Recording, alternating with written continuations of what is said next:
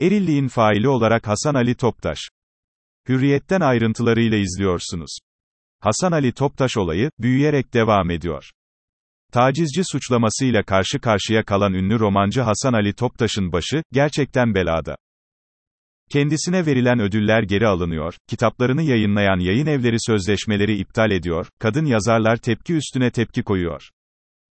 Ve tabii edebiyat dünyası resmen şokta. Nasıl şokta olmasın? İkinci Orhan Pamuk falan diye selamlanan bir yazar, kadınları taciz etmekte suçlanıyor. İhsan Yılmaz, dün Hürriyet'te Hasan Ali Toptaş'ın edebi yönünü ele alan bir yazı yazdı. Yazıdan öğrendim. Ankara Sincan'da ikamet eden Hasan Ali Toptaş için Sincanlı Kafka deniyormuş. Hasan Ali Toptaş ise kendisini şöyle tanımlıyormuş. Şehrazat ile Beckett'in evliliğinden doğmuş bir çocuğum. Bu bilgiler ışığında, Hasan Ali Toptaş'ın taciz iddialarıyla ilgili olarak Hürriyet'ten Ece Çeliğ'e yaptığı açıklamaya bir kez daha baktım. Kısacık açıklamada Toptaş, tüm suçu, eril faillik diye nitelediği bir şeye atıyordu. Ne demek istiyor Hasan Ali Toptaş? Galiba şunu demek istiyor. Eril olduğum için fail oldum, eril olmasam fail olmazdım. Edebiyatçıymış, ustaymış, Sincanlı Kafka'ymış, annesi Şehrazat'mış, babası Beckett'miş, ikinci Orhan Pamuk'muş falan. Geçelim bunları. Geçelim çünkü bu destansı sıfatlara sahip olmayı hak eden bir yazar değil Toptaş. O destansı sıfatları hak etseydi, tüm suçu erile atıp, fail erildir diyerek kendisini sinsice ve kurnazca kurtarmaya çalışmazdı. Ben onu bunu bilmem aga.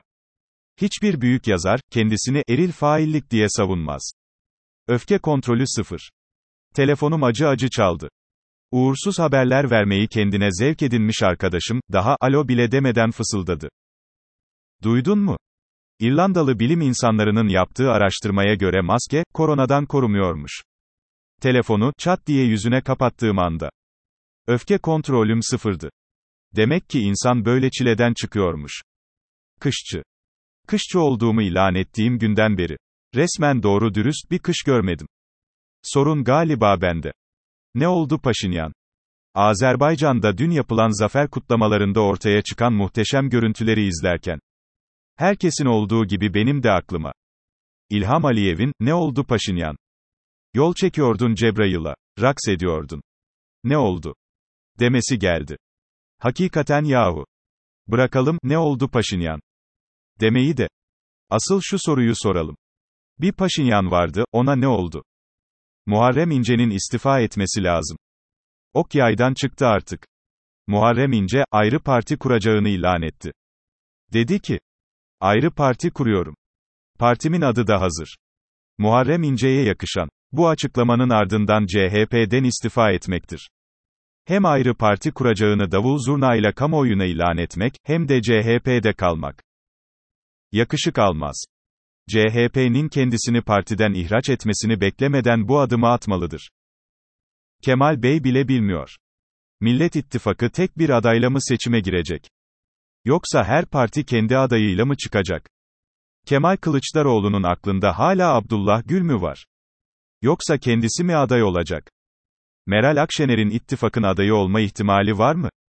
Yoksa top İmamoğlu ya da Yavaş'a mı gelecek? Size bir şey söyleyeyim mi? Biraz havanda su dövüyoruz galiba. Aslında ne olacağını bilen yok.